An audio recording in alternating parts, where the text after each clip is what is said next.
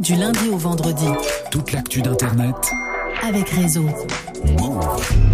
Parmi tous les réseaux sociaux, il y en a un qui a une place particulière dans l'histoire d'Internet.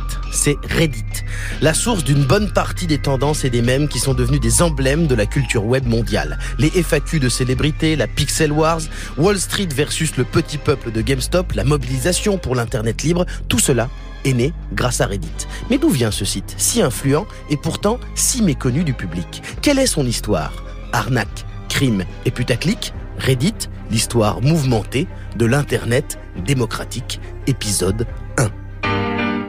Le 12 mai 2015, dans le restaurant de l'hôtel Cavalieri, à Rome, en Italie, la championne de tennis, Serena Williams, prend son petit déjeuner avec son staff. Soudain, un grand gaillard américain débarque et s'installe juste à côté d'eux. Serena le regarde, il la regarde, puis sort son ordinateur. Il discute un peu. Serena ne le sait pas encore, mais elle vient de rencontrer le futur père de ses enfants. Son nom, Alexis Ohanian. Il lui dit bosser dans Internet. Serena Williams fait semblant de comprendre quand il explique avoir créé un site qui s'appelle Reddit. C'était dix ans plus tôt, et déjà, à l'époque, tout s'est joué pendant un petit déjeuner. 2004. Alexis Ohanian vient de planter ses examens de deuxième année de droit à l'université de Virginie. Dépité, il est allé manger des œufs brouillés, tout seul, pour réfléchir sur sa vie. Le droit, il s'en tape. Il veut pas bosser dans un bureau. Il veut se réorienter. En rentrant dans sa chambre d'étudiant, il annonce son plan à son coloc et meilleur pote, Steve Huffman, qu'il veut monter un business pour qu'il soit leur propre patron et faire en sorte que le monde soit un peu moins nul. Voilà. C'est la fin du plan.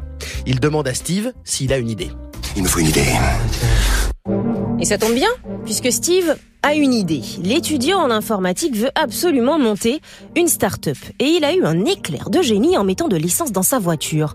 Quand il a payé dans la boutique de la station-service, qui fait aussi de la restauration rapide, il a découvert qu'on peut commander son repas via un écran tactile sans faire la queue.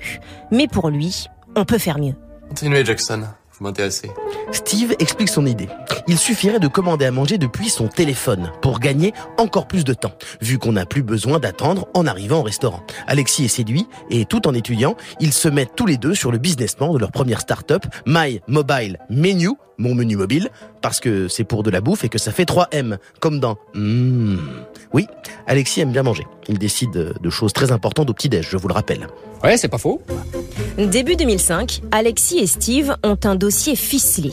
Mais à 20 ans, ils sont étudiants, ils ont des dettes, mais pas d'argent.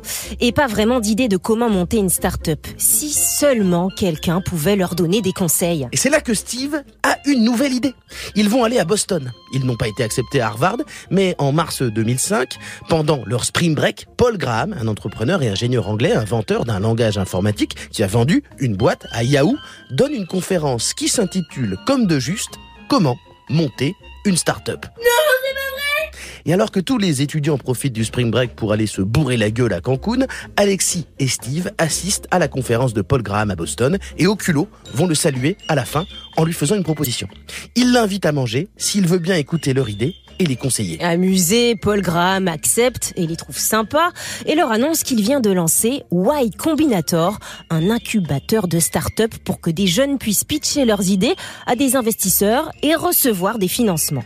Une fois diplômés, ils vont présenter My Mobile Menu chez Y Combinator et on leur répond Oh, c'est nul. C'est pas bien. Bah oui, on est en 2005. Commander de la bouffe sur téléphone alors qu'il n'y a même pas de smartphone. En fait, les deux ont inventé Deliveroo, mais 10 piges trop tôt. Cependant, plusieurs investisseurs les trouvent intéressants. Et Paul Graham leur dit trouvez une bonne idée et on vous donnera de l'argent. Quelle perte de temps, quelle perte d'énergie.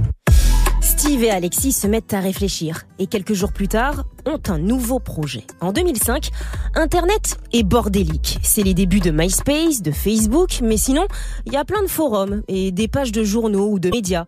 Mais les contenus sont dans tous les sens. Alors ils ont la solution. Ils veulent créer le forum ultime, une vitrine d'Internet avec les meilleurs contenus du web et tout ça fonctionnerait de manière démocratique. Tout le monde peut poster et si la communauté aime le lien, elle met un pouce en l'air, sinon pouce vers le bas. Une curation des meilleurs contenus d'Internet décidée par les internautes, c'est une démocratie en ligne. Et ça s'appellera Reddit.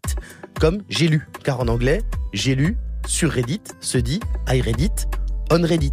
Énorme On leur donne quelques milliers de dollars et les locaux de Y Combinator pour démarrer. Pour Paul Graham, il faut aller le plus vite possible et lancer rapidement. Si c'est pas terrible, c'est pas grave. On corrige les erreurs après.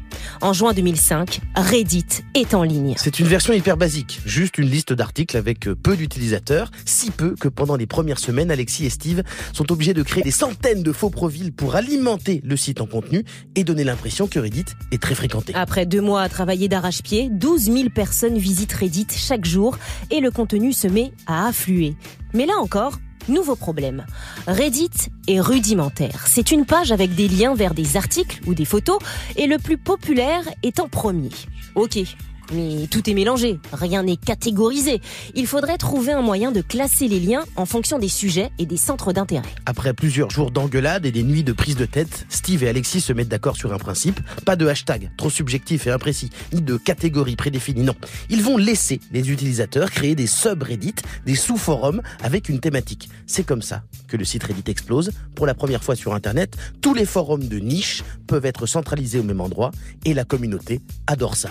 Eh, celle-là, celle-là, celle-là, elle est bien. Le tout premier subreddit est le Not Safe for Work, où sont postées des photos de gens nus. Bah ouais, on est sur Internet. Le succès vient souvent avec du cul. Mais très vite, des subreddits jeux vidéo, informatiques ou sur l'actualité politique sont lancés. En quelques mois, le site est né et a réussi à séduire des centaines de milliers de personnes. Alexis et Steve ont gagné leur pari. Leur site est un succès. Mais très vite, tout va encore s'accélérer et se compliquer. Moins d'un an après son lancement, Reddit est populaire. Pour les utilisateurs, le monde est donc un peu moins nul, comme le désirait Alexis Wagnan. Mais le site n'est pas encore au point techniquement, et c'est là qu'Alexis et Steve vont rencontrer Aaron Schwartz, un génie informatique de 18 ans, mais nul en business. En quelques mois, tous les trois vont faire de Reddit le symbole de l'Internet libre et devenir multimillionnaires. Mais la démocratie, c'est compliqué. Encore plus quand l'argent et la politique entrent en jeu. Trahison, démission, scandale, risque de faillite, grève générale, enquête du FBI et guerre économique. Reddit va voir qu'il est plus difficile de prévu de rester populaire quand on veut faire de l'Internet démocratique. Mais ça, ce sera pour la prochaine fois. Du lundi au vendredi, Toute l'actu d'Internet avec Réseau.